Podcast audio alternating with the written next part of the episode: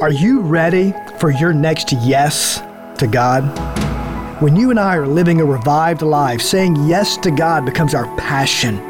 We look to God with great anticipation, waiting for our next marching orders. In Acts chapter 8, Philip was in the midst of a revival in Samaria, and an angel of the Lord called to him to arise and go down a lonely, deserted road away from where God was currently doing a great work, to have this divine meeting with an Ethiopian man. What was Philip's response? Did Philip say, God, look, look what's happening here. I, I can't leave. No, the Bible says, so Philip arose and went. No argument, no complaint. He just got up and he went. He was ready for his next yes to God. Are you?